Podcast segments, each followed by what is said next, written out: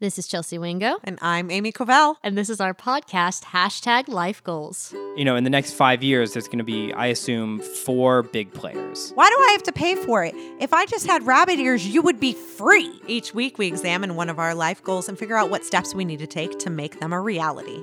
Every movie we get now is either over $100 million or under 20 million. So come join us. It's going to be fun.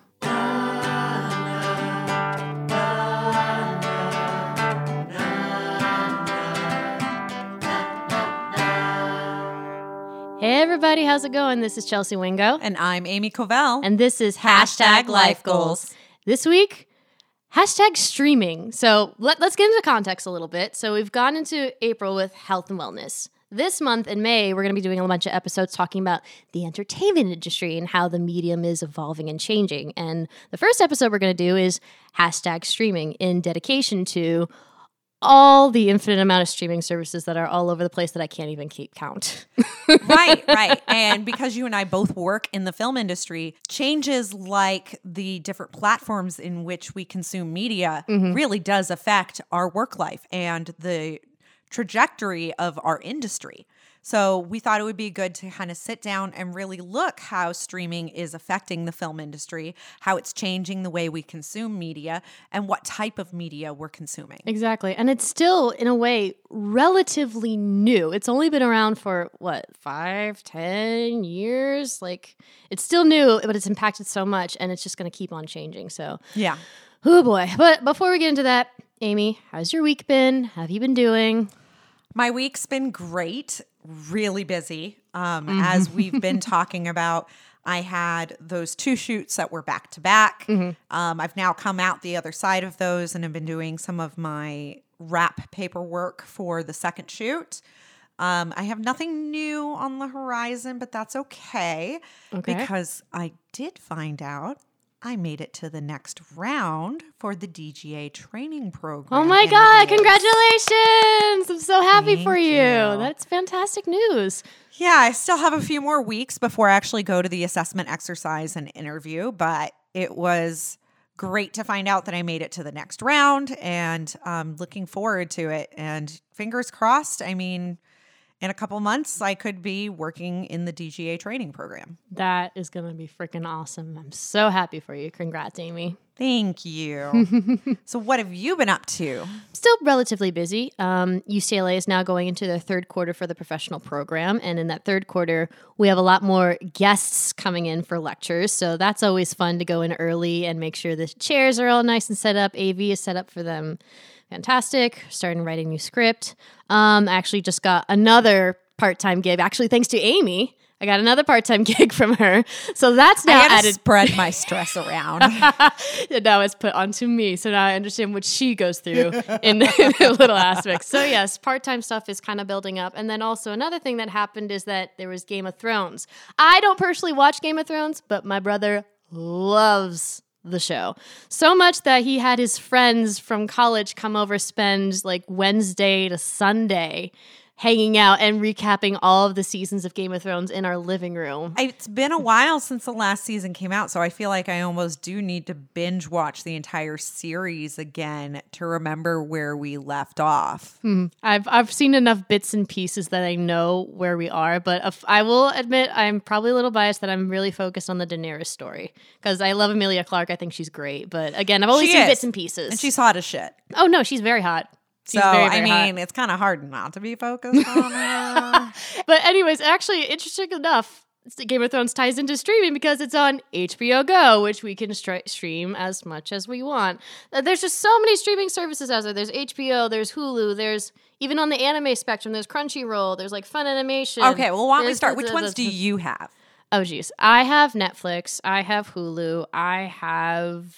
I just I just got Freeform. I have Crunchyroll. I have Funimation. I do do Amazon Prime. Oh, I also do subscribe to YouTube. I do pay the monthly fee on YouTube. So in the way, that is a s- subscription fee. That is a subscription. Uh, Um, I think that's about it. Like sometimes maybe I'll dabble, like try to go on Showtime or Right. CBS or other streaming services if I'm trying the to find different the different specific apps to Yeah. To a channel. To a channel I have pretty much just the major players. So I have Netflix, Hulu, Amazon Prime, and Mm-hmm. DirecTV Now. Oh yes, DirecTV Now. That's the And other one. through my Hulu, I have Showtime, and through my DirecTV Now, I have HBO and HBO Go. Mhm. I actually share HBO Go with a lot of my family, so we can all use that same to be able to watch as much stuff as we want. But I mean, the thing is, is that like I feel kind of like great and bad with having all these streaming services because you know you can watch whatever you want from the comfort of your own home. But at the same time, when there's movies that come out, I don't find myself going to the theater as often as I used to, and I do love going to the theater. It's just the time and commitment and then also money. It's so expensive to go to the movie theaters It now. is so, expensive to go to the movies. Yeah, Yeah, so then it makes so, so much more sense. And then there's also been the marketing strategy. Um, one of the producers that I used to work for when I interned at Atlas, he recently produced Triple Frontier. And what they did was that they released the movie into theaters first. And then afterwards, that's when they went to Netflix. So now some movies are taking that strategy into marketing and gaining a better audience. So Right. And when Netflix releases things that they want to be viewed for Oscar consideration, they release it both in theaters and on Netflix the same day, which I love the fact that it gives both of those options. no, no, definitely. I go to the movies with only two people with my significant other and my dad. Those are really the only two people I go to the movies with. Mm-hmm. And it's because it's like a special thing between us. Yeah. So I don't get to the movie theater very often either. And I would say probably half of what I see in the theater is either over the holidays when I'm with my family or are things that my significant other has worked on. I'm kind of in the same boat. Actually, when I was younger, I had a really, really good best friend, Casey. Hi, how are you doing? Uh, she used to work at the movie theater, and she knew how much I loved movies. So we would always go see movies together, free movies. So Yeah. it was so much fun. She did drag me to a lot of like Marvel, like Captain America, Wolverine, all those movies because those were her favorites. I will But, say yeah. I go to the movies way more often when I'm visiting my parents because down the street they have, you know, one of those like last chance theaters, the ones Ah, where okay. the movie has left the main movie theaters, but it is not yet available on DVD or streaming. Mm, Because then they're like super cheap. Like when I was a kid, it was 25 cents to go to the Garland. It was 10 cents when my mom was a kid, uh, but now it's $3.50. And that's still, it makes it so much more affordable that I can Mm-hmm. just like go, let's go to a movie today. What haven't I seen yet? No, that sounds awesome, and I need to find some sort of theater like that because I do Yeah. live close to the Grove, so I could. So I I walk over there a lot of times. It's just the just this the prices the prices man. I tried Yeah. doing MoviePass, and that didn't even work because you have to do it like thirty minutes before the show. I tried to like plan all in advance, get it like hours beforehand, and then the card didn't even work, and it was stuck there for like thirty minutes. I was like, fine, I'll pay with another credit card, and basically I had to pay double for a movie. So I was just like, Yeah. MoviePass, you're out of my list. Well, and you know how how strapped I am for time. Oh, So yeah, I would say mm-hmm. 90% of my streaming is actually done while I'm doing work at home. Mm-hmm. So that's what's really nice about all the options we have now for streaming. all right, so how about we get into the research? Yeah, we're already really diving. yeah, we're already topic, diving into this, and we don't even have statistics yet. So Okay. So you wanna take control of this, don't I've you? got the statistics. you got it. Okay. It was really interesting because I kept kind of having to refocus the research because Really? Yeah, a lot of it was coming up, and I was like, ooh, that's, you know, that's kind of too close to the things that we looked into when we did hashtag overstimulation. That's right. That's And right. That's, right. That's right. Really not the focus here. Nope. So I had a harder time finding the kind of statistics that I wanted for this, but I did still find a lot of interesting data. Let's hear them. So the first source I have was from livestream.com. They had a post called 62 must know stats about live video streaming. So this wasn't even something I had considered when I first jumped into the research was live streaming, but that was where a mm. lot of the statistics were.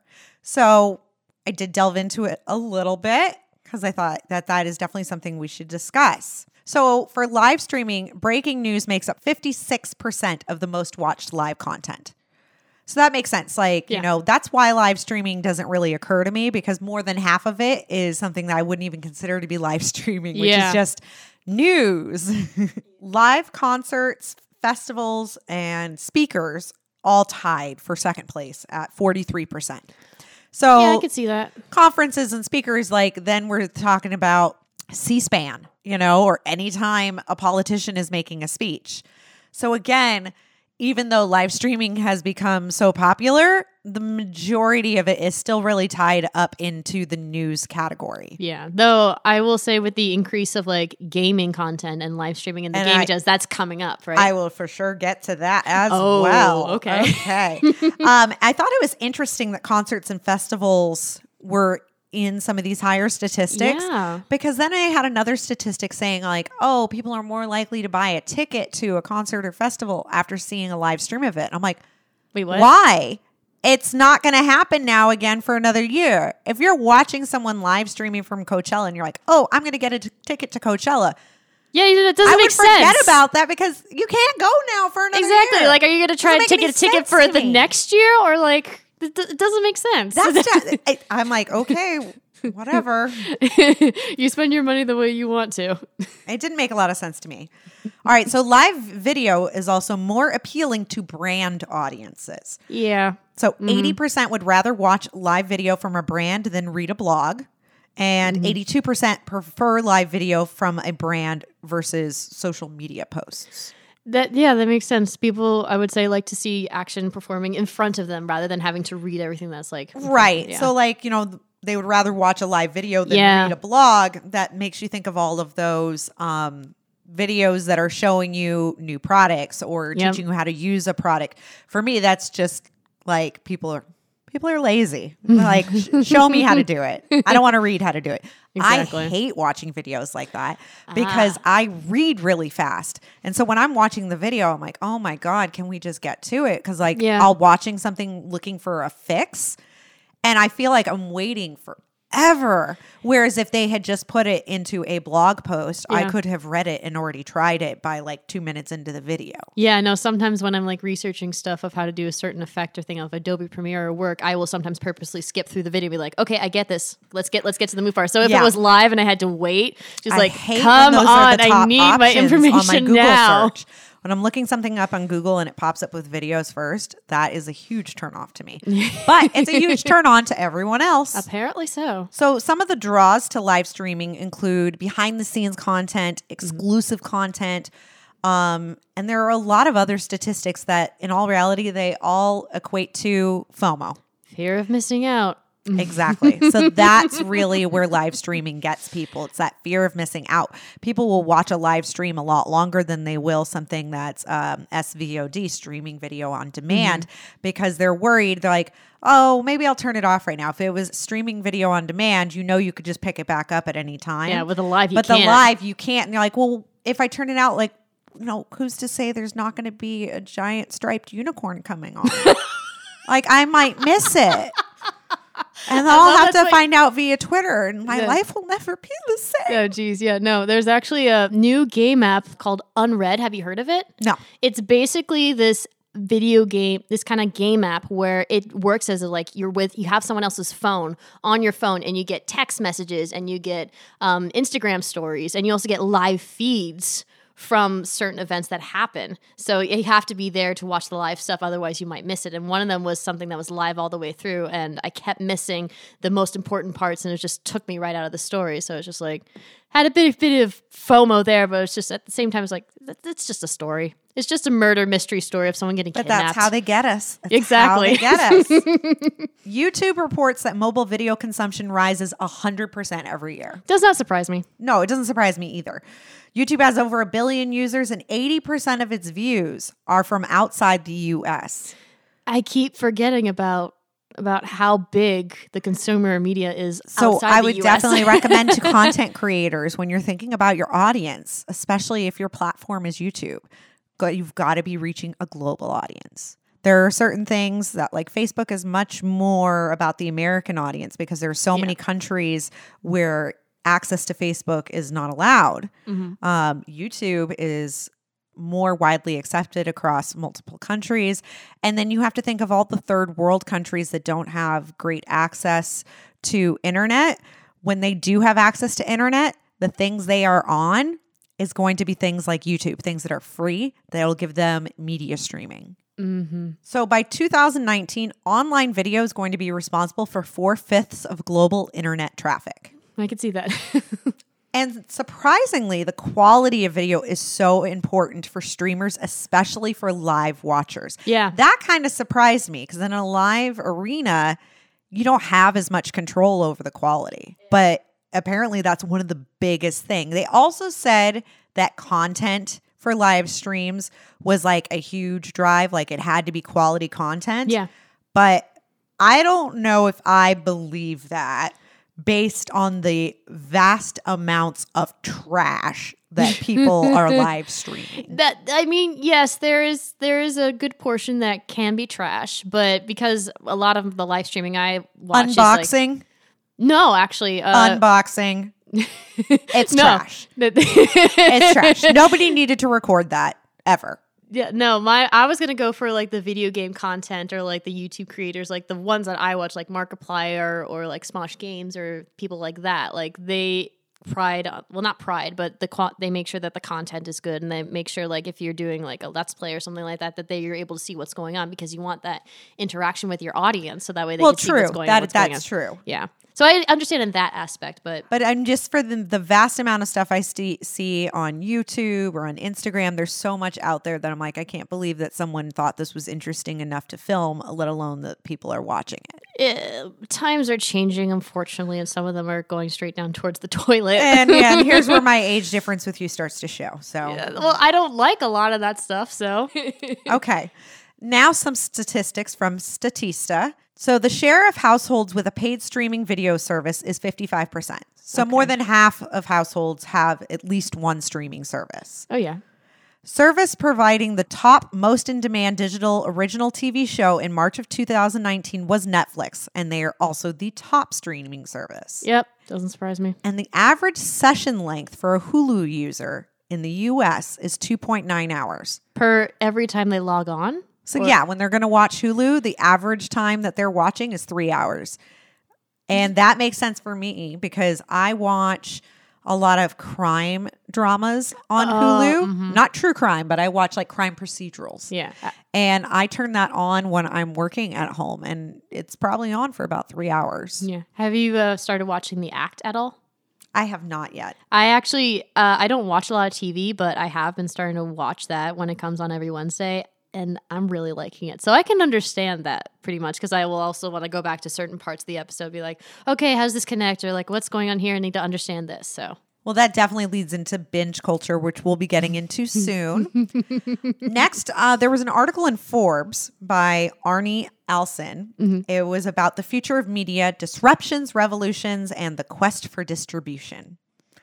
So in 2018 alone, Netflix CEO Reed Hastings said Netflix will spend over 10 billion on new content, release 80 new films, and premiere an astonishing 700 new television shows. Man, the only thing that I'm relating to right now is like the Hallmark Channel because they pretty they, in their own channel They've released like over a hundred films in a way. They do. per year. They're I have a friend that works for. Hallmark, and the Christmas alone she had to work on like twenty or thirty different films, all in Right. like that three or four month Right, period. because Hallmark really they don't focus on licensing content; they focus on producing their own content. exactly, and the big ones are like in the holidays or Valentine's Day. Those are the big big ones. To give you some context, the top six movie studios released 75 movies in 2017, and that is all six of those studios combined. Mm-hmm. They only released 75 movies, and Netflix is releasing 80 in a year Oh plus television. no, geez, Netflix is coming after everybody. They are. so the difference between direct to consumer or what they call OTT, over the top streaming, such as Netflix, mm-hmm. is it has data on its audiences. Oh right. Oh my gosh. Wasn't so there- you know how like when you open your Netflix, it will be like, "Hey, if you liked the act, you might like this." so uh-huh. they have constant access to data on what we like and they can make decisions based on that when they're purchasing content, when they're approving new scripts, and when they're recommending content to you to keep you on the platform longer. Mm-hmm. Versus studios, studios are really the middlemen um, when it comes to providing content.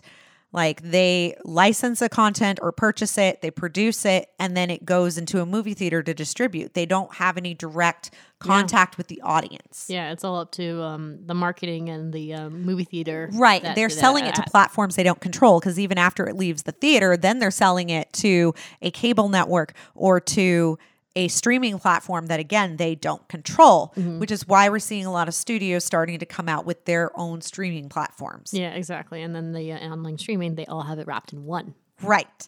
And then television. So television networks, their model is based on selling advertising blocks. So it it's when they get money for programming. It's not because, oh, this particular show is worth X amount of dollars. It's no, the audience for this show is worth X amount of advertising dollars. Mm-hmm. So we can guarantee that this many million viewers will be watching Fox at 8 p.m. on a Friday. It's not about what show that money is paying for. It's really about how many eyeballs they can have on it. Yeah, no, exactly. This might be a little off topic, but I remember there was a tweet a long time ago uh, from James Charles, who is a very well known makeup artist on YouTube.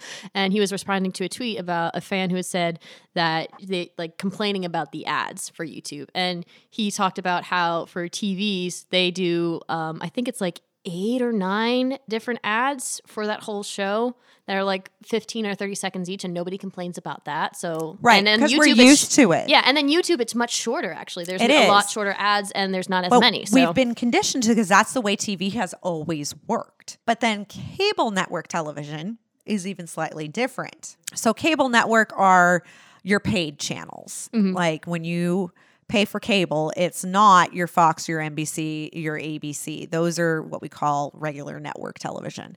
Um, cable network television, they get you by bundling their programming. So they bundle a bunch of programming together to make you a subscriber, or they bundle a bunch of services together to get you to pay more for them. That's how they make their money.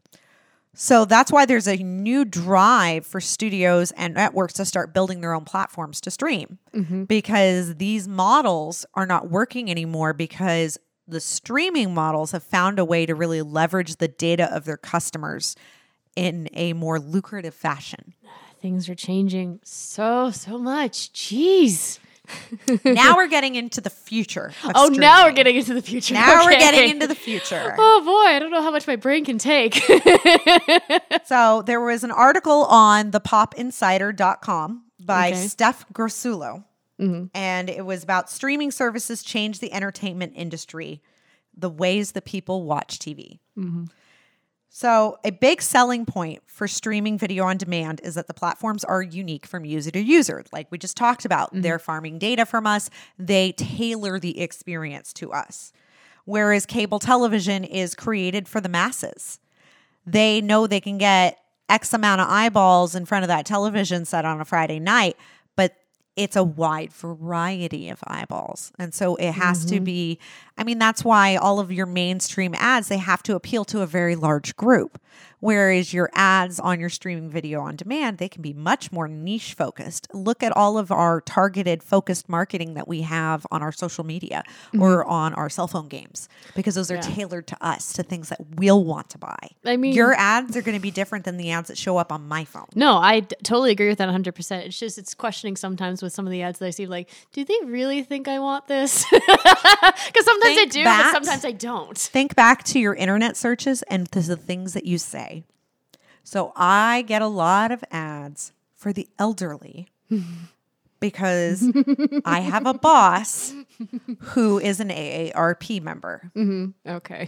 And so, based on some of the searches or things it hears discussed around my devices, it assumes that that must interest me. Yeah, yeah, no, it's it's interesting how there's been times when I've talked about, oh, I'm gonna dye my hair a different color or something, and then it starts popping up ads about like this color wax that'll make your hair vibrant whenever you Exactly. want, and then just, eh,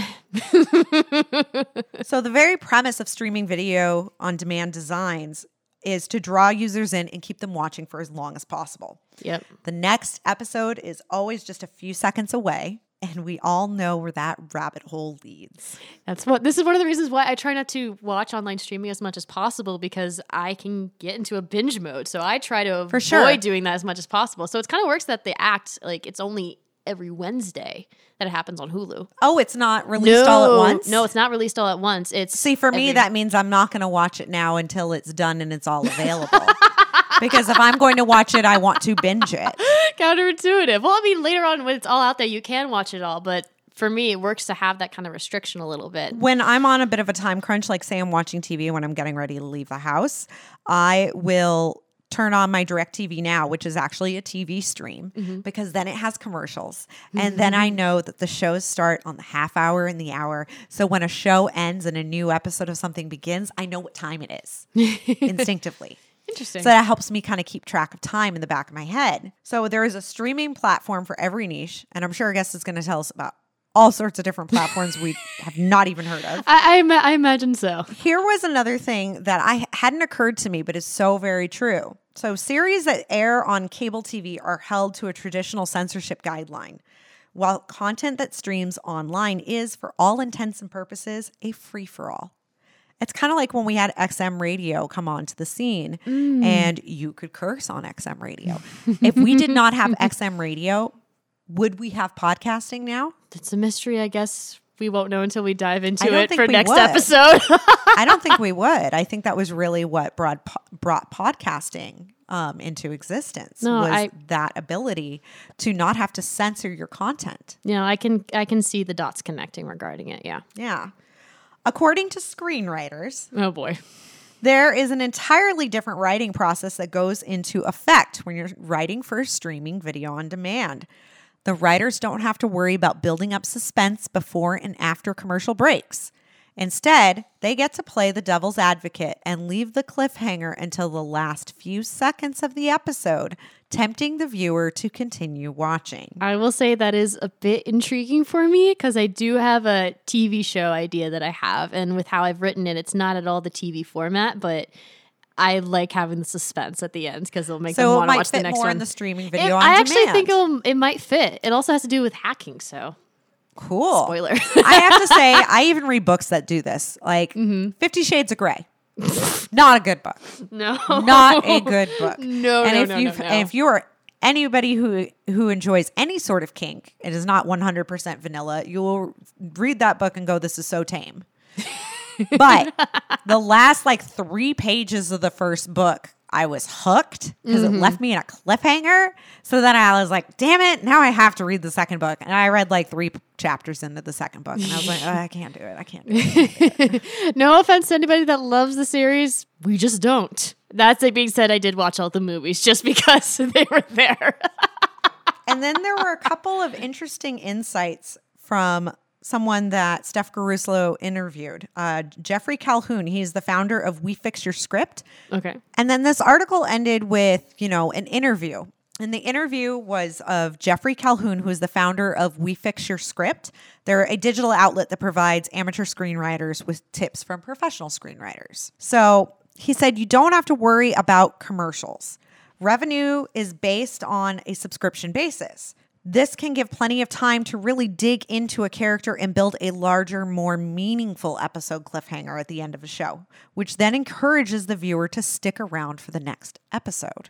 Ooh. When viewers get to know the characters on a deeper level, they are hooked long after they watch the last episode. It's this addiction that keeps the brands buzzing following the often one day series release. So, like when Orange is the New Black releases its new series on a Friday and we Oh. all binge watch the entire season before Monday, it's these deeper character connections that we're getting from the streaming platform, from the way that their content is structured, that keeps us talking about them. Yeah, no, I could see that. I never watched The Orange is the New Black. I never got Such into a good it. show. Uh, people have been telling me that I should watch it, so maybe one of these days. But right now, I have too many on my list that people are telling me to watch. So So apparently, according to Calhoun, there's a method to this madness. When you binge watch a show, your brain releases dopamine. oh yeah, Dopamine makes you feel good. Mm-hmm. really good.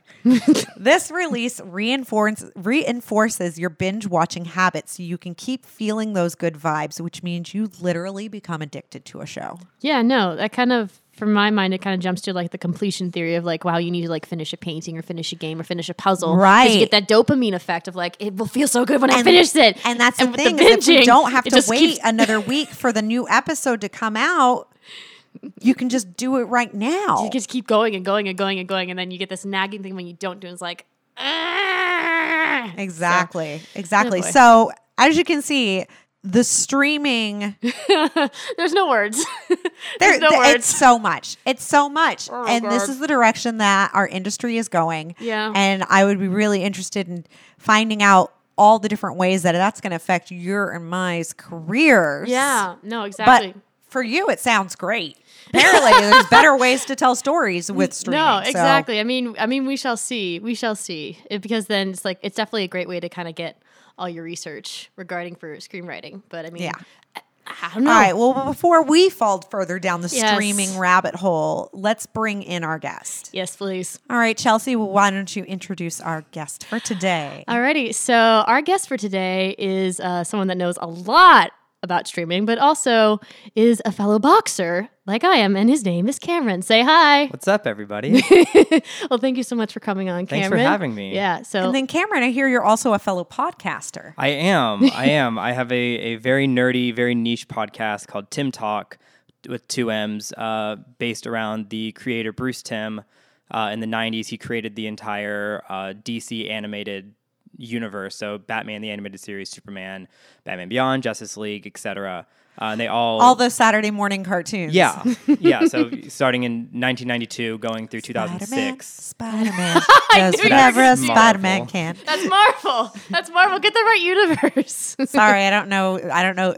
I don't think Batman had a swinging uh, No, that's- theme that's- song. Well, I mean, No. it was done by Danny Elfman. Oh geez, we're already all over the table and we just started. No, that's fine. Um, it's, it's it's as chaotic as mine is. is my podcast is. yeah, which I which I actually was listening uh, earlier today. Um, your uh, Shazam, your review that was Oh. hilarious, especially your little stint of how you're how what's the how do you how do you fly? How do you fly?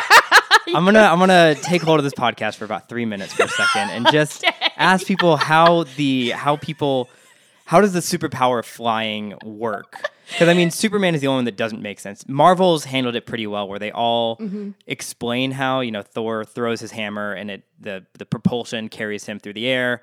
Uh, you know, everyone else has magic or science, but in reality, for someone that can just float, how does that work? Have you ever seen Monty Python's Flying Circus? I have. Flying lessons. You're on a wire. I'm not on a wire. See, look at me with this hoop. There's a hole in that hoop. Well, it wouldn't be a hoop if it didn't have a hole in it. I haven't seen Flying Circus in a while. Oh jeez. Uh, so, so for another thirty seconds, I've I've kind of surmised it down to um, there's two ideas of flight. There's either uh, buoyancy, where you're floating, or there's uh, there's still gravity. So either way, I feel like if you have that power, you wouldn't fly like Superman, where it doesn't like you don't make that pose as a normal human in any activity you do. You'd either mimic the movements of a bird or the movements of a of a uh, Fish. fish. Thank you. uh, so if there's buoyancy and you, there's no gravity on you, you'd fly like a dolphin. And I feel like that's a great image to imagine Superman Just wiggling his body through the air at the speed of a you know at, at the speed of go. Mach five. well, actually, what I'm seeing in my head is Hitchhiker's Guide to the Galaxy. Yes. I'm seeing the whale mm-hmm. Plummeting to Earth. I have still yet to see that Yeah. movie. really, have you read the book? no, It's delightful. Oh, it's delightful. Mm-hmm. Okay, I have I'll add it to I my have the list. entire series if you want to borrow it. Okay, that's great. Oh, that was an interesting start for the Sorry, introduction. it's no, it's very important for me that I- people no, yeah. have this question and don't just buy into it. I'm these. glad that you were able to express it here and not annoy your co-host. I think about it that more. has been one of the most interesting things about comic books and why it can be something that really sticks is because it can create so much debate. Yes. Like Mm-hmm. it's one of the things I love about Kevin Smith's Mallrats when they're like getting into I'm- all of these arguments I about Mallrats is in my top five favorite movies of all time. I love Mallrats, Yes. and I love how they're explaining how Wonder Woman could never be pregnant. wi- That Wonder Woman's the only person who could be pregnant with Superman's baby. Absolutely. Because Yeah. her womb is the only one that could handle his like super jizz. Yeah. Kryptonian sperm. What? oh my gosh. See, we can, we can, see talk about this forever. hours. Yes. I am not Yes. a big comic book person, but I Mm-hmm. have enough of a reference to be Yeah. able to join in those conversations. I feel like they're- everyone does nowadays. fascinating. Yeah, no, Oh, which yeah. is Like, great. With superhero culture is so embedded in today's society that it's hard to. It's more impressive for people that like can't talk about it now. Yeah. Mm-hmm. For me, I was so excited when a lot of the superhero movies started coming out. Like the first three X Men, I was all about. Mm-hmm. By the time the first Avengers movie had come out, I wanted to see it. But my boyfriend and my friend went without me. And so then I didn't see it when it was in theaters. And by that point, Marcus is making I a face. I did not care. I was finally, I was just like, you know what? I'm burned out from all the superhero movies because they had also redone several movies Mm-hmm. already. And I'm like, wait, but you guys just revitalized that character in the last like five to 10 years. Why is there another remake already? Like, how many remakes have we Mm-hmm. had in the last 20 years of the Hulk? A whole new one. Two. I feel like there's been three. I feel like well, if, been if we're going actor wise, then yes, we had Yeah. uh, we had So- Ang Lee's in 2003. We had um, Eric Bana, then we had Edward Norton, and now Mark Ruffalo. Yeah, Right. So we've right. had a Because lot of Other Hulk. than, you know, and so I'm like, but I mean, people just- are so stuck on out. that. I got burned out on it. You know, I mean, with Batman, yes, we've had all these different Batmans. Yeah. But it was always in the idea that other than Christopher Nolan's series, Mm-hmm. the rest of them were all in this idea that they did go sequential, that Mm-hmm. the other movie had happened. Yeah. Well, Marvel came by and brought in the whole new idea of a cinematic universe. I know we're not on topic, but I'm going to keep talking about this. That's okay. It's okay. No, I mean with, with the This is cin- with with the cinematic universe, it changed the game of filmmaking. We've never had. I mean, I can't say never because in the you know 40s and 50s we had those 17 movie series where it's the same actor all through the same thing. But in modern cinema, we haven't had such an expansive, connected universe. True. And it's so powerful that every other studio is trying to jump on this bandwagon and just really falling short. Like no one has really Yeah. been able to capture the same power. And I think that gives a lot of praise to Kevin Feige of like he's he's a man that knows this this world so inside and out that like he can do whatever he wants and everything makes sense. And when you have, you know, a Zack Snyder, he doesn't command that same power and that same mm. knowledge base. When you have, because he was replaced with Geoff Johns, and Geoff Johns being a, he was the head writer of DC, and he even he couldn't get these films on the right track. And so Right. now the DC universe is just collapsing in front of us. Yeah, they always fall short on unfortunately on the DC side. But I will have to say, even though I pretty much given up on the superhero movies, I just they weren't a priority for me anymore. And they are one of those things that is an experience to be seen on a big screen. Mm-hmm. So I'm less likely to to stream it at home. If I if someone wants me to go to the movie theater and see it, I'll see it. Yeah. Um, I don't know. It's so interesting you guys talking about your movie preferences because that's right. I I go to the movie at least once a week, uh, I Which mean, is good, which is a very I- good thing. The say, though, right there. the Avengers Infinity War. Mm-hmm. I went and saw that. I did not have high hopes for it. And I was really impressed at how they made all of those characters and all those crossed storylines come together and work. So that has actually kind of revitalized my interest in giving more of these movies a shot. Mm-hmm. I see a lot of the DC movies just because my boyfriend works on them. Oh, nice. So All right, so moving on a little bit. That was a great intro. okay, okay. No, no, no. It's So now fine. we really have an, a feel of who Cameron is. Oh yeah, that's what I was about to say. Like, this is why I wanted to bring him on. Yes. I will say, like, side note, like, context. Cameron, and I know each other from boxing. When I first started going, I always noticed him out of the corner of my eye, and he was always a badass. Like, he will. He, oh, thank put- you. yeah, oh, no, you are. You power through all like you power through everything that happens in class. Like, obviously breaking a lot He's of sweat. jacked, but ladies yeah. and gentlemen. No, he's he's he's very he's very handsome. You very guys are too too sweet to me. My And- podcast partner has never been this encouraging. welcome. But anyways, um, so I would always see him in the corner of my eye. Uh, uh, doing all this, and I was like, yeah. I'm I'm never gonna talk to him. Like, we're we're never gonna interact whatsoever. like, I had that for some reason in mind, and then I don't know. Somehow it happened.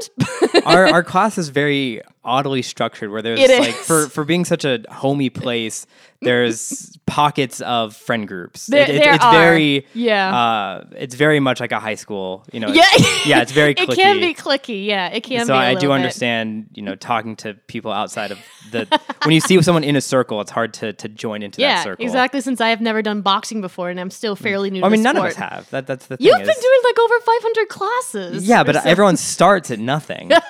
But I've only been doing. I mean, it for I like started by watching an anime about boxing. Like, hey, I'm gonna do that. I did not know that. Okay. Yeah, Hajime no Ippo Championship Road. Highly recommend it for everybody. okay. But yeah, no. And then I ended up starting talking, and then he was going on about Simpsons World and everything that's going on. I was like, this is going to be a good guy for hashtag streaming. So What's Simpsons World? So so getting into getting into this into the streaming world, uh, Simpsons World is a Simpsons only streaming service that handles the idea of streaming on such a different level that it kind of blows my mind that no one else is trying to copy them. I understand they're they're a very small Well, presence in niche, and they say that niche is really um, a good moneymaker in the streaming video on demand Mm-hmm. platform. Uh, and so kind of kind of my argument for the streaming for the future of streaming everyone's been talking about bundling and kind of the i call it the battle of the bundles the bundling era the the hub era with with uh, roku i'm more concerned about what's going to happen after that like when all the content has been uh, absorbed how do you put how do you how do you put yourself above the person next to you and the way simpsons does it is they have uh, custom channels you can watch. So it's not just about bundling you know like i can watch you know all of the office and all of friends. Simpsons is like hey with these shows how about we just have so for simpsons how about we just have a channel where it's just the bart episodes? And it's a uh, auto-generated 24-7 stream of just the bart centered episodes where i can do marge episodes or treehouse of horror or four by 3 yeah Yeah, because they episodes. definitely have enough content yeah, to you do see how that genius with. this is? yeah That show has been on for 20 plus years. Mm-hmm. The- I don't know if you remember, but two of the animators for that show used to live above me. Oh, really? wow, I that's did not know awesome. that. That's Yeah. awesome. They have the content to make that work. Yeah. But you would think that maybe a lot of the television networks would see that because they have they could do that with sitcoms. Exactly Friends, Friends would be a really good one if they Oh, wanted I to get into rewatch that. Friends the entire series at least once a year, probably more than once a year because a lot of times in the morning that's what I'll turn on on the TV because mm-hmm. I've mm-hmm. seen every episode, Yeah. and so I can kind of float in and out, and I'll still enjoy it while I'm working. Yes. yeah. And I feel like streaming services don't care about that audience member anymore. And I mm. it's it's such a and more and more people are falling into that. I mean, we've had Netflix for 14 years Yeah, since since g- receiving the DVDs. Yep. And I was an Oh early yeah, adopter. that's true. They did start with the DVDs before. Was it DVDs before the streaming service, or was Yeah. yes, yeah, the Yes. DVD started in 2001. Yeah. which Uh, is right after DVDs entered, and Mm-hmm. DVDs came out in 2000. So my mom was CFO of Blockbuster at this time. Okay, Oh. So Netflix was a very bad word around my household. Oh no. and she got out seven letter bad word. Yes, she got out uh, about two years after that, and so we we got on Netflix after that. Uh, but clearly, you can see the effect Netflix has had on on that company. um, so with with the with the auto generated content, I mean, yeah, we, even with friends in the office, like how nice would it be to just have a random button, Yeah, just Yeah. like for sure. because I mean, South Park had that when they had their streaming platform. I mean, that's one of the things about watching it actually on like live TV that I like. So when I watch my DirecTV Now, because I don't have regular cable, I don't have a digital rabbit ear for, to even get like the local stations out of the air, mm-hmm. is that one of the nice things about throwing on TV is that they've already selected what's going to be on for me. So that I'm very happy you brought that up. That's a great segue to my next thing. Is I feel like streaming services need to adapt the Spotify model of content absorption, where Spotify is, is kind of where streaming services are going to be in the next 10 years, where mm-hmm. everything is going to be everywhere already, just mm-hmm. for you to grab. And so, if they want to continue to just feast off this nostalgia bump that our generation is so so hungry for, is Hulu specifically can handle this because they already have all the shows. Give us a a generated channel that's just TGIF. That or, would be or awesome. whatever you know, whatever you want to fill in that blank with, because Oh they already God. have They Boy could- Meets World, they already Yeah. have Saved by the Bell, they have Step by Step, whatever else was on. Oh my god, or they could do Snick. Yes, exactly. Snick? Yes, Yeah, Snick, Snick was, was from before Nickelodeon. Nickel- Uh, That was I was their wondering why that sounded very block. familiar, That yeah. was Yeah. Clarissa explains it all. Um, all that. Um, Adventures of Pete and Pete and Pete. Pete. Uh, Salute Your okay. Shorts. Lo- oh, um, let me see. Are you afraid was- of the dark? Are you afraid of the Would the dark? Amanda Show be included or no? no, that's Nick. so Okay, Snick was gotcha. Hey, between. dude. Yes, Nick was between 1992 and 1997. Gotcha, And then after that, um, it was. I don't remember anymore. I mean, I, yeah, I that love sounds like a great cartoons. idea. Yeah. Because that is one of the things, like, I can get sucked in for an hour after I finish watching something and looking at the other things it recommends for me or looking mm-hmm. for something else to watch. And then I Oh. get too tired to pick something Oh, yeah, and turn off the TV. YouTube. I, that happens for me in YouTube. It will auto recommend everything that I want to watch, or I could just press the mix button and it will automatically play videos based on what I just watched. right. That. So yeah, and yeah, it, it totally really boggles my mind that, that streaming services haven't attempted something like this because it's so easy. You already own the content. There's no extra money that's going into this. Maybe they're scared of change because it's already so good. It's because they they don't they, they just don't care. I think it's the thing is is they are so concerned with just throwing as much in our face as possible. They don't care about how we consume it. yeah, it's And like I- overstimulation in a way. It's just like throwing everything in our face and just being like bombarded. yeah, and I think the battle's not. I think right now the battle is just content. Who can get the most, the fastest. Right. And in the Yep. next couple of years, it's going to change from a content battle to an attention battle. Is who or ret- mm-hmm. retention battle. Right. Is how can I keep you on my site the longest? One thing I would like to see improved is access to foreign language.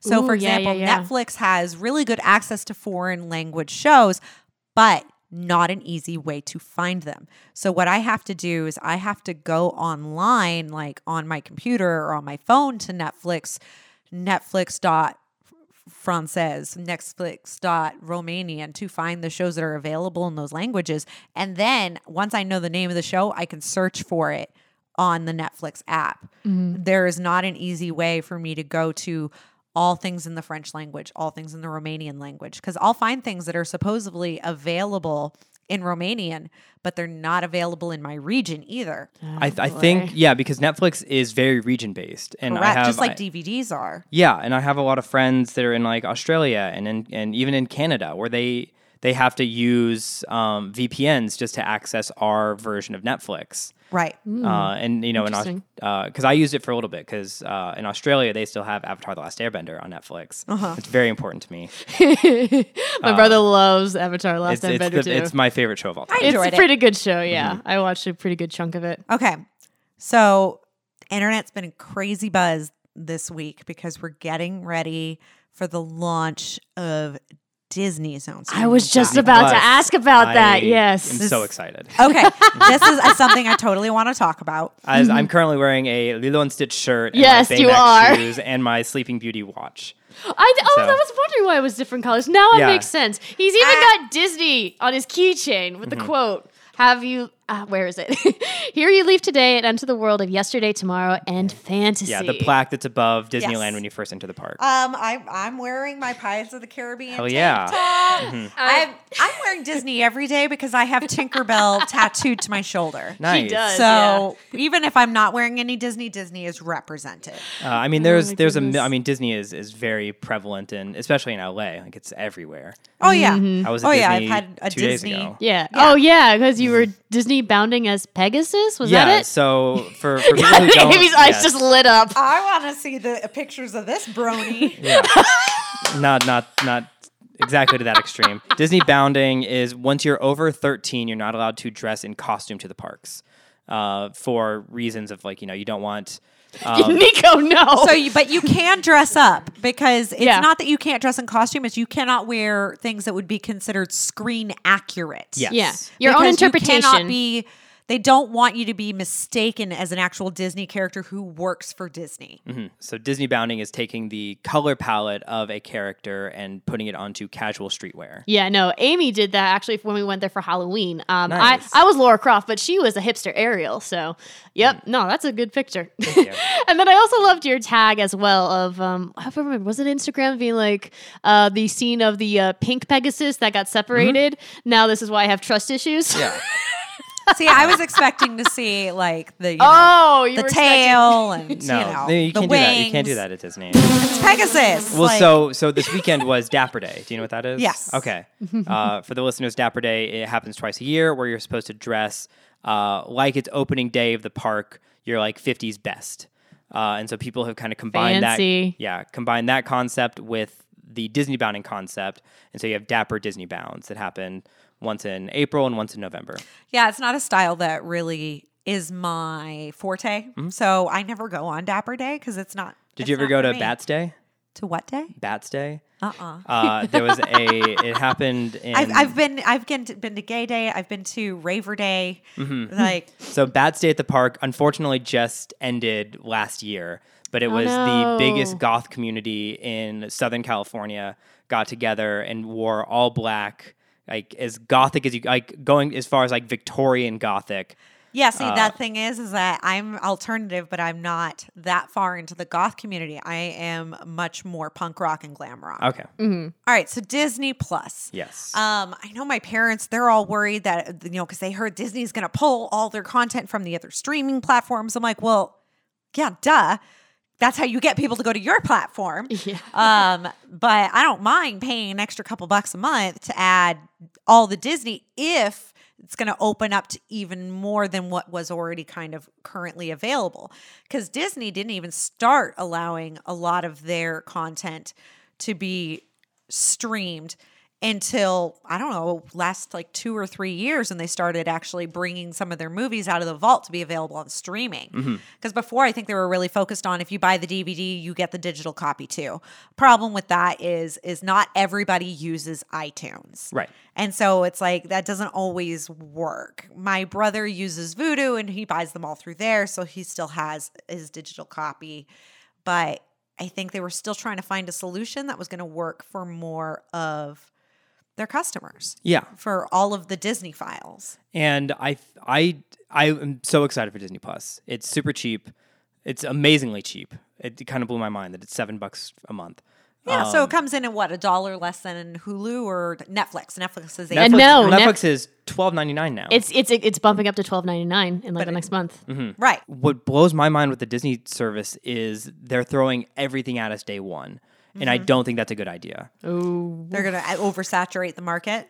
It's not that they're going to oversaturate, they're going to just have a huge fall off, in my opinion, a huge fall off of viewership because you're going to have the casual Disney fans come in, get the get the streaming service, watch the three movies they remember from the 90s and 80s, um, and then forget they have the service for the next six months, check their bank account, like, hey, where is this $7 a month going? And then cancel.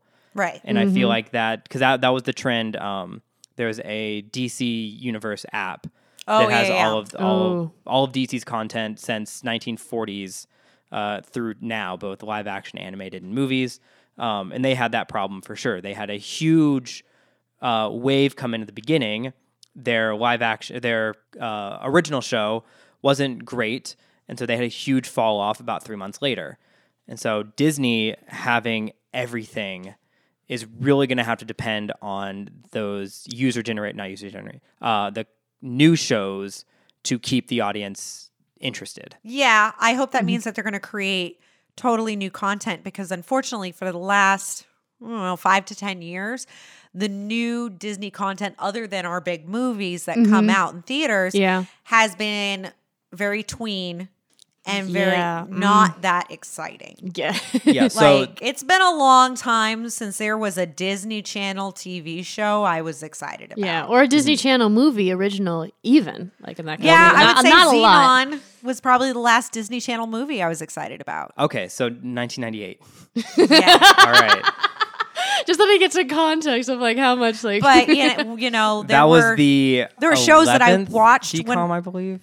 Like there were shows that I watched as a kid on Disney Channel when they were first starting to get all of these new shows Mm-hmm. that I still go, oh, I wish I had access to that. Oh, I wish I could still watch that one. Yeah. But then in those later years, after Zenon, the, yes, there were all the shows that had, you know, those Disney stars that became music artists. Oh yeah. Mm. I didn't attach to necessarily their shows, but Mm-hmm. I understood the value in them and the the market that they were geared towards. Yeah. In the last ten years, I don't understand it. Like I, uh, I think the only one I'm even really aware of in the last ten years is uh, Zack and Cody. Sweet Zack and Zack Cody. Yeah, Sweet. Life Suite Life of Zack and Cody, That's yeah. the only one I'm even aware of. And that Yeah. ended, yeah, almost 10 years ago. Oh yeah, no, Suite Life of See? Zack and Cody, and then there was the one Yeah, where Sweet Bella Thorne and Zendaya were on together for Shake three It Up. Mm-hmm. seasons. Shake it up, yeah, no, and then the one with uh, the girl that like babysits like three kids See, all at I'm once. more aware that of one. the tween shows that are on Nickelodeon Yeah. than I am Yeah. of the ones that are on Disney. And then Well, there's and- like a Charlie, whatever. Sorry, sorry. Mhm. I'm No, no, you're fine. Uh, good luck, good luck, Charlie is what you're thinking Good luck, of. Charlie. Yeah, that's what I'm thinking of. Yeah, no, geez, there's just so much. It's Well, I un- unfortunately. Disney. I think unfortunately we just outgrown Disney because I've I've been a diehard viewer of everything Disney my whole life. Mm-hmm. Um, but now like I understand that I'm not their target demographic anymore. Somehow a straight 26 year old male is not what they're trying to push on their channel. Somehow. Um, Do you think streaming might change that for their focus for their content? Ooh, yeah. So that's the thing is they're they're definitely diversifying their new content where we're getting three Star Wars series, we're getting five Marvel series, uh, we're getting a Phineas and Ferb movie, which is pretty family Oh everyone loves Phineas Phineas, and Ferb. Ferb. so that's coming back very briefly. Uh, and they announced hundred of the DCOM, hundred of the 116 DCOMs are coming on to the platform, uh, and then 5,000 episodes of Disney Channel television, including Lizzie, even Stevens, Boy Meets World, Lizzie and McGuire. I'm sorry. Yeah. So I love all right, Lizzie so they're McGuire. including everything that is owned by Disney, such as ABC shows. Then Yes. Yeah, Okay. literally Mm-hmm. everything is going. I mean, that that's my fear is everything is going on this app. So, because I would totally sit down and watch a whole bunch of TaleSpin and Rescue Rangers Mm-hmm. if they Rescue put out. Rangers was so good. Oh my goodness. Yeah. Sorry. Going back in memory lane. Oh my goodness. yeah, yeah. So talking about new shows, um, Jeff Goldblum is getting his own Nat Geo show for Disney Plus, Cool. uh, and I I'll really, watch that. and Oh I my really hope he ends every episode with "Life will find a way," because he has to, right? When I was a kid, I think it was around the time that I had my first agent. Um, I had this book that in the back of it, it had all of the classes available in New York and Los Angeles for acting.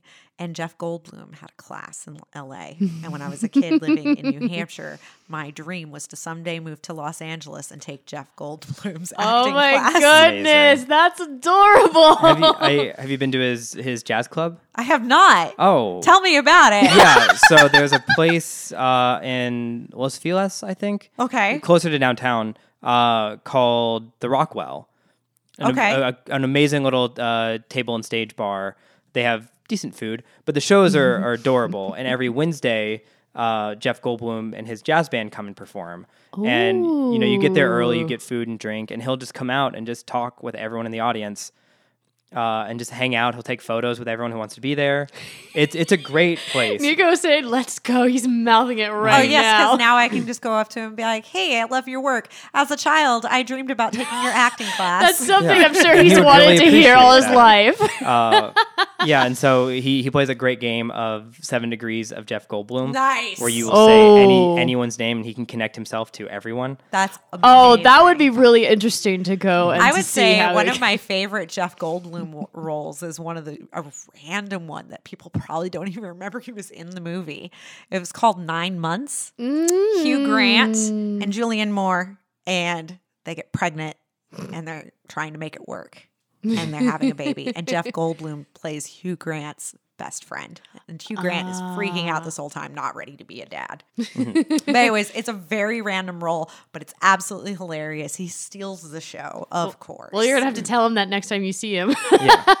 So so jumping back onto streaming for a quick second. yeah, with- with we just go all over the place in Um, this episode. Hi. Uh, no, no, no. Because I, I think it's something that is because you talked about something that's going to affect the industry. Yes. And I feel like people are really underplaying. The, I mean, it's a huge deal. Everyone's talking about how big of a deal it is. But the idea that Disney now owns Fox is Yeah. huge, and the fact yeah. that they Oh, own yeah. Fox and immediately shut down Fox 2000, which was a great production house. They they made. Um, I mean, they produced Love Simon, which is huge.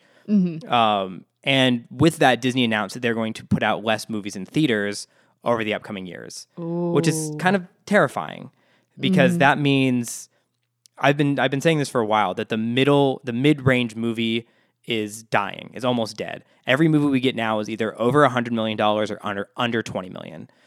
Anything in between Yeah. that, studios just don't care about. It's not worth their investment at that point, or they see it that way. I think that's stupid. Now with Disney not putting out these movies anymore, we're gonna have this void of kind of seeing all the representation that we need to see in theaters.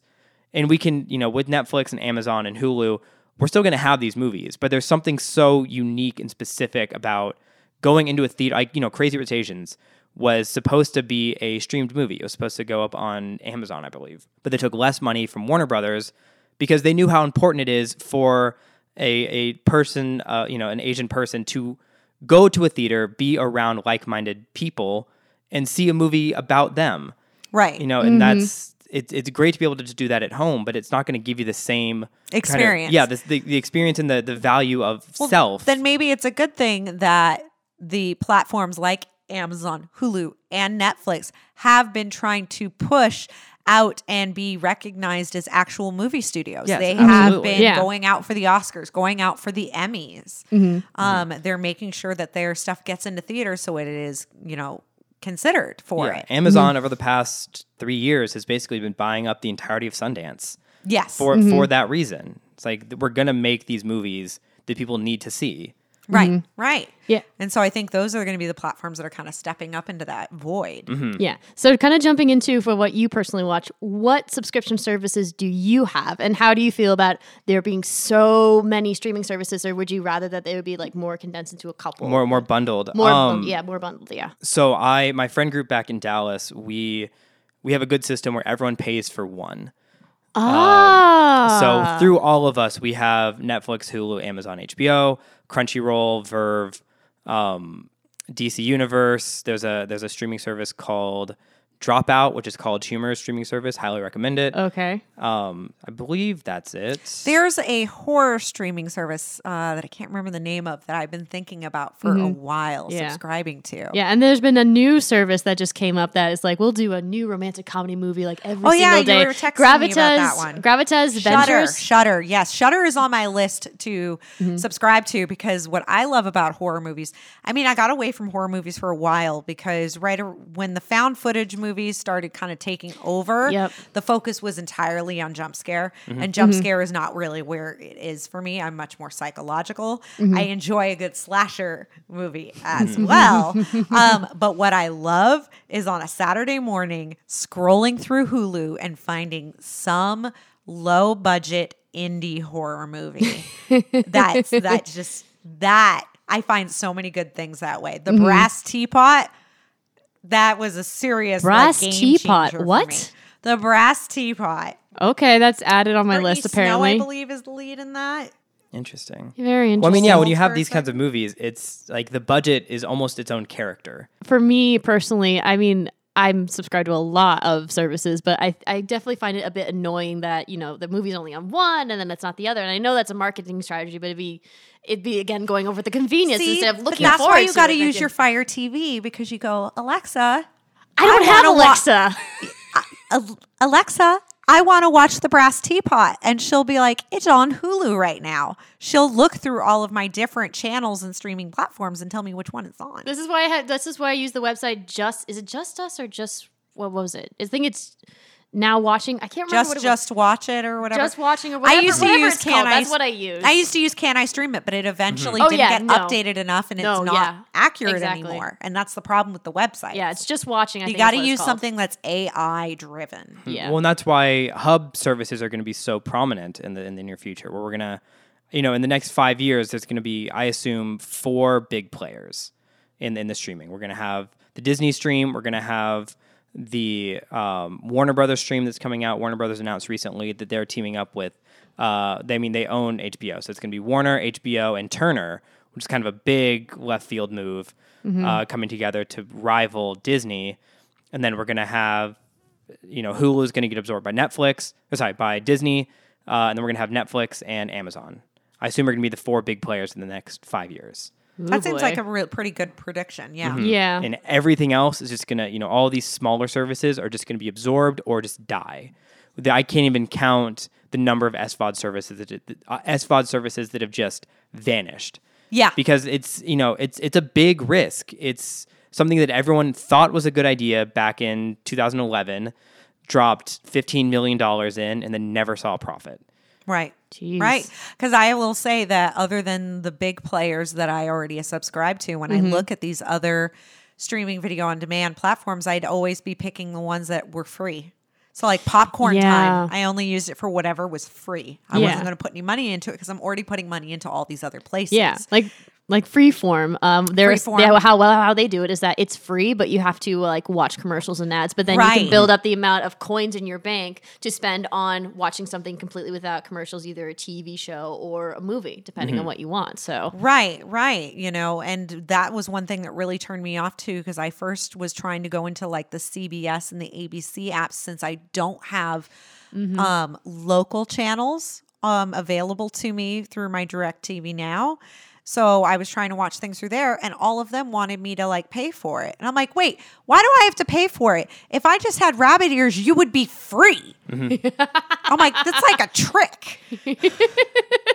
I have been noticing how it's affecting our industry um, as working in the film industry. yes, So oh my god, I definitely book so many web series or, you know, things that basically may get sold to like a Netflix or an Amazon or a Hulu or may just end up going up on YouTube Mm-hmm. or Facebook Live or not Facebook Live, but Facebook Watch. which Um, are not which are players that shouldn't be undermined because you know Right. YouTube is is I would say YouTube rivals Netflix in, in I can see that. Yeah, I'm seeing more jobs in that arena than I am in the indie film arena. Mm-hmm. That is one of the things that makes it more difficult for me to get my days because then I'm getting days three at a time, five at a time, instead of getting a whole chunk of 15 to 25 days on a feature. on a feature. Yeah, no. Exactly. Well, yeah, and I think we also have to think about how people focus over the next few years because kind of going into the Netflix model, you guys kind of touched on it beforehand,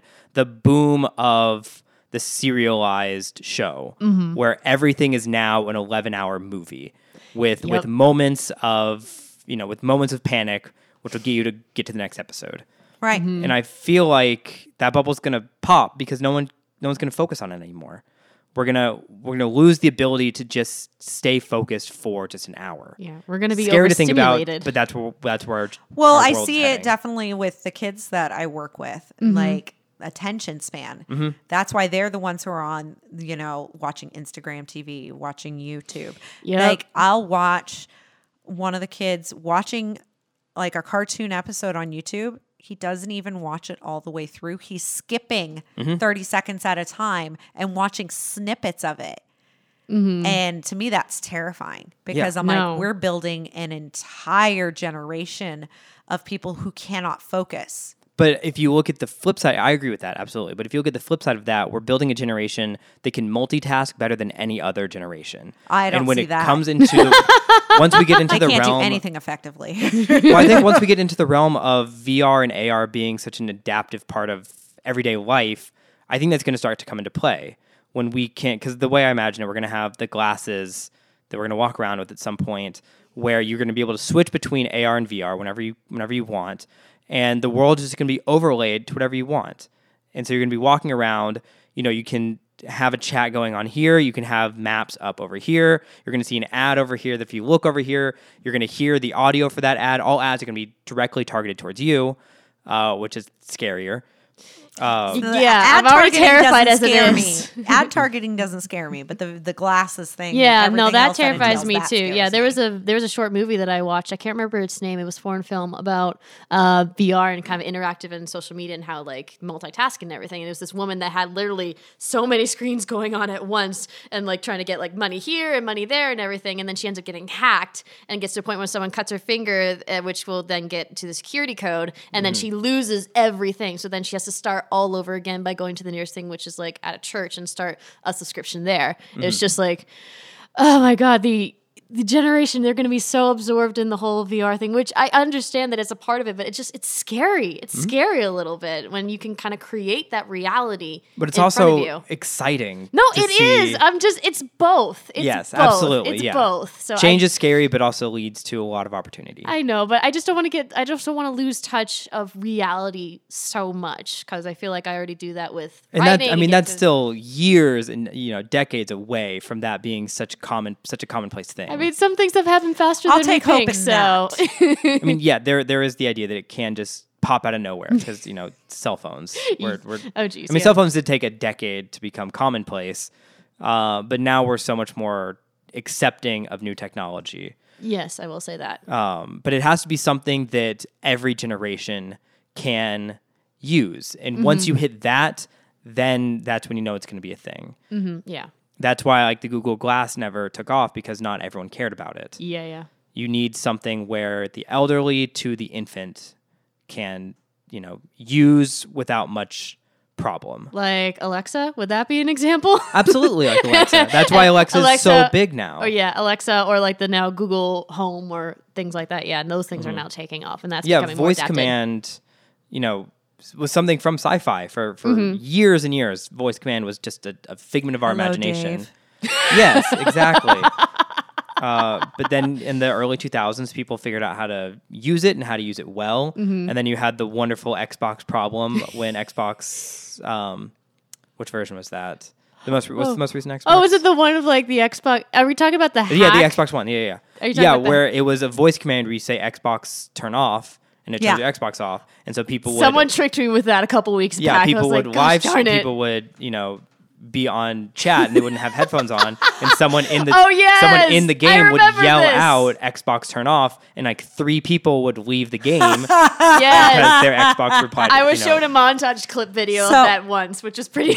when Leota lived with me the first time, Mm-hmm. um, she we we would be watching TV through my Xbox. And so she got used to the voice controls like Xbox pause, Xbox play. The second time Leota moved in with me, we were using my Wii to st- to stream through, to watch like Netflix and stuff through. And so she would yell, Xbox play. And I'm like, it's not the Xbox. That doesn't work. You need the remote. And she would just keep yelling, Xbox play, Xbox play, until I got up and grabbed the Wiimote and hit play. And I'd look at her. And I'm like, damn it. It works. it works because she just yelled it until I did it for her. so, uh, last question I can think of. Uh, maybe it's a little bit biased, but uh, what is your favorite streaming service, personally?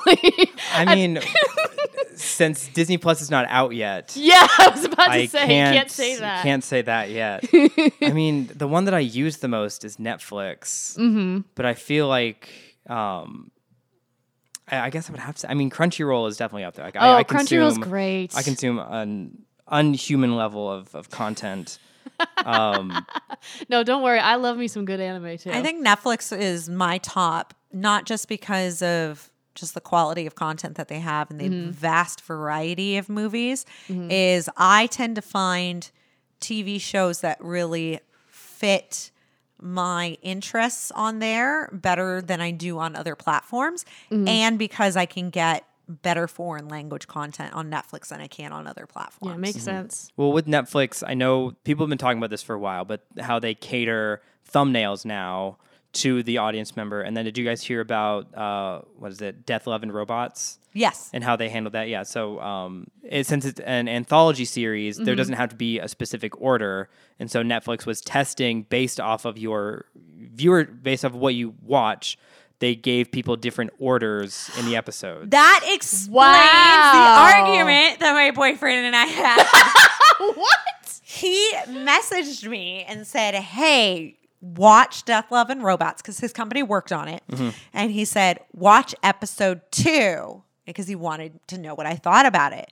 And I didn't get to episode two, but I had watched episode one. I was trying to talk to him about the first episode, and he's like, Oh, I don't think I saw that one. I'm like, Well, how did you not see it? It was the first episode. but I then he looked it up, and it's like the 8th mm-hmm. And I was like, How did that happen? Oh, that's that's actually very clever to Yeah, kind of have a so- series to be But able to do that. if that's what they did, that's smart on them because that first episode was definitely way more geared to my interest than to his. Exactly. and it also great conversation starters if you think about it. If people watch the same thing and they're like, "Wait, no, wait, hold on, you want no, but I, but what?" Yeah. and it gets them talking. Yeah, because it started watch for more. me. It started um, beyond the aqua Aquila Rift, Mm-hmm. and that was very much my type. yeah, and I, I think it's I think it's a throwback to the days of like Clue, Yeah. where when you went to the when you went to see Went to Clue in theater theaters and it it had, had a three different, different ending. endings. different end, three different endings. I remember that. Oh Yeah. my goodness. My favorite streaming service. Hmm. I mean, in a way, because it's probably the one I consume the most, it would be Netflix. But I do find myself depending on my mood and what I'm interested in. Sometimes there'll be a lot of Crunchyroll with anime, or sometimes like with Hulu, it'd be the act, and sometimes a lot Netflix of like has a lot of anime, so I don't think I would ever need yeah. to go does, elsewhere. yeah. Well, I mean, there's some anime that is not on uh, Netflix that I, Right. I found this Yeah, really 'cause, good. like, Like, if, oh, if yeah. people want to talk about how much Netflix content is being generated this year, people really underestimate how much Japanese content is created oh, every year. Oh, For That's true. How much? It's, it's there's just blows my there's mind. usually 40 to 60 new series every season. yes. Yeah, so that's over 200 shows a year. Yeah. Just animated, not including their game shows, their live act, their dramas, the live-action movies, and their yeah. movies. Yeah, So sometimes I'll be in an anime mood. Um, if a lot of movies that I will actually buy and watch would be from Amazon Prime, Mm-hmm. like I'm actually looking into maybe watching Ruby Sparks. I've heard a lot about it recently, and I really want to watch that because it looks so cool. So yeah, but I guess Netflix would be the simple answer. So we're we're kind of all in agreement with the biggest streaming platform that is out there, and that is actually all of ours favorite. So Netflix Yeah. is doing it right, whatever it is Yep. they're doing. Well, I think as I, as I kind of mentioned before, as my closing argument, um, whoever whoever dominates the next phase, whoever figures out how to retain audience attention, they're similar to Spotify. There's a million, not a million. There's three other big players in the music industry, streaming industry, but no one compares to Spotify because they were first and they did it best. And so whoever does it in the next wave after the bundle era, they're going to be, you know, the leaders for the next 10 years. Well, whew, that was a lot. Thank you so much, Cameron, for talking about hashtag streaming. I'm sure we didn't Yeah, cover it's all been of a your lot points. of fun. It was a lot of fun. I, yeah, yeah. Yeah. I mean, I can talk about it later. and we do have some more fun for you. Yes, we do. Oh. We have a thing called we do called hashtag hunt. Basically, we take the hashtag or things related to it and we put it on Instagram and Twitter, Facebook, and find some funny quotes that people will put up there or Great. things. so- Now, the- here's where I said the live streaming video game thing came in.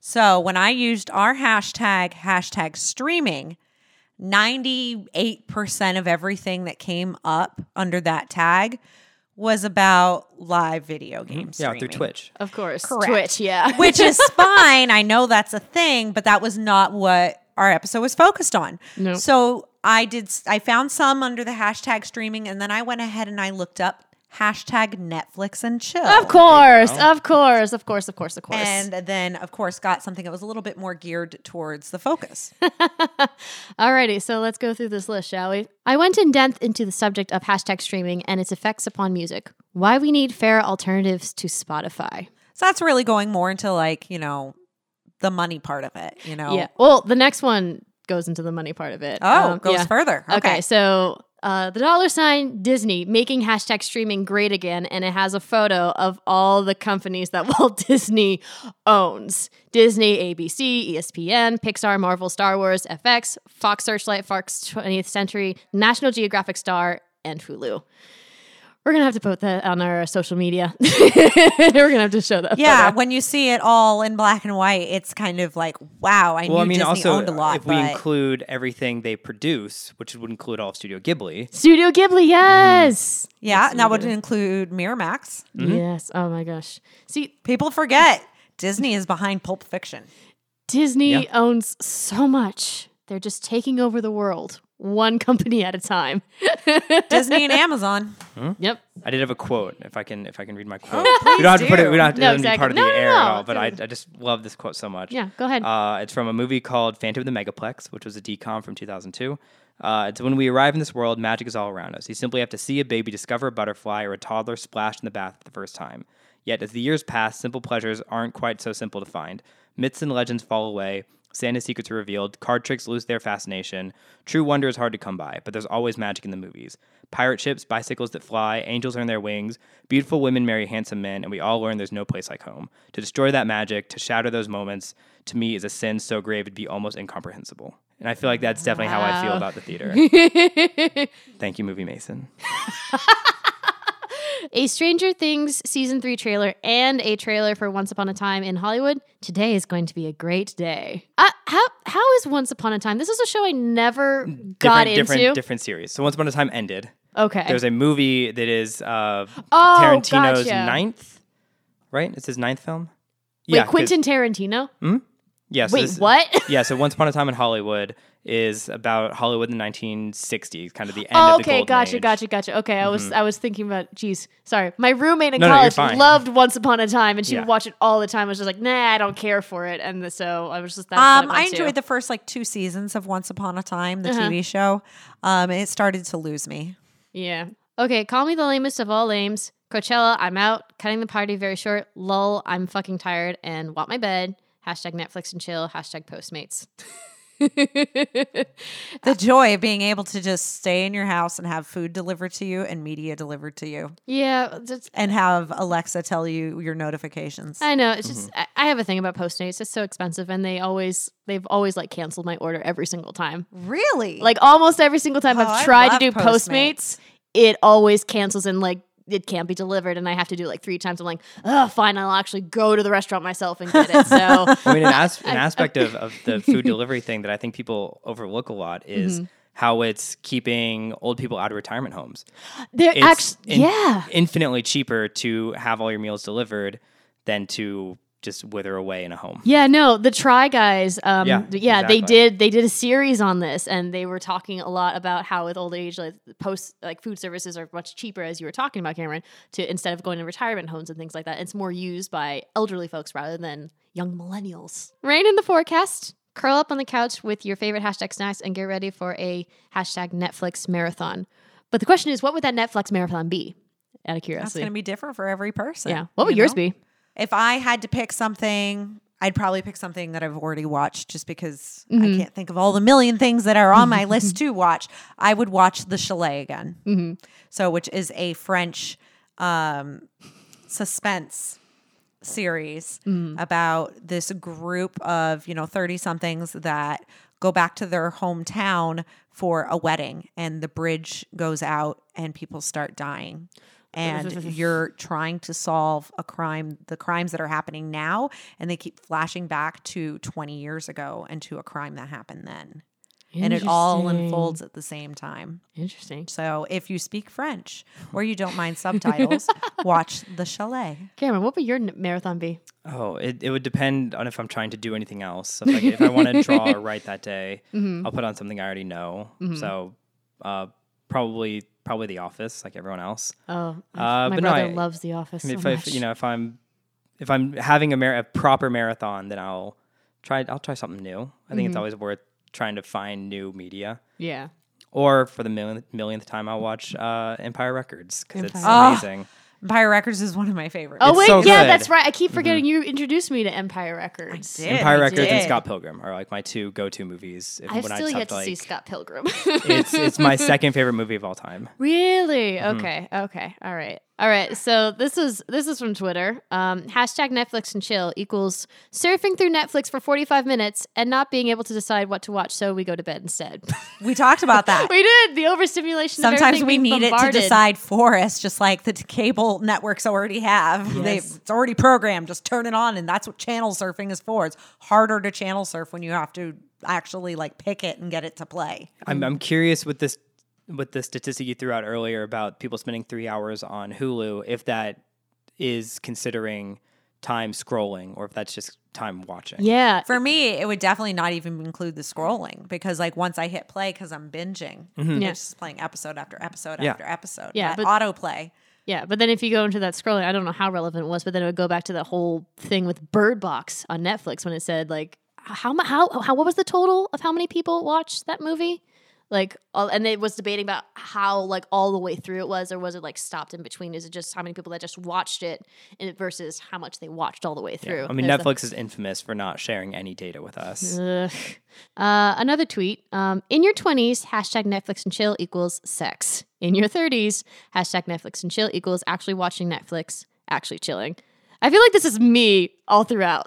I'm sorry. I'm not going to get aboard the Netflix and chill bandwagon like in your 20s. Well, it's talking about, uh, you know, when you're doing it with, you know, a partner. yeah, you no. And most of the time it's me alone. So, I think it was Vice. I think it was Vice a couple years ago did a great video of going around the world and asking what different cultures' version of Netflix and chill is. Because everyone has everyone has something, and it's really fascinating. interesting. Uh, where some it's like, hey, let's go. It's like, hey, do you want to go like pick an apple, or like, do you want to go get some, you know, do you want to go get some tea or something like that? Mm-hmm. All right. And the last one at the end of the day, we all unwind in different ways. Some people hit a bar or see a movie. Some read or listen to music or take a soak, enjoy family time. I've heard of even hashtag Netflix and chill. Me, I watch videos of Civil War battlefield tours on YouTube. Hashtag sorry, hashtag I'm taken. hey, if that's somebody's content, then that's Hey, their content. and it works for them and they're taken. So, Yep. They don't care about being judged anymore. nope, Nope. exactly. well, that's all we have for hashtag hunt. We have one section left. It's time for Yes. challenges. Now, we don't have a challenge to pay off this week. Uh, we were recording multiple episodes this week because we had our producers out of town. Chelsea went out of town for her birthday, and I have been filming.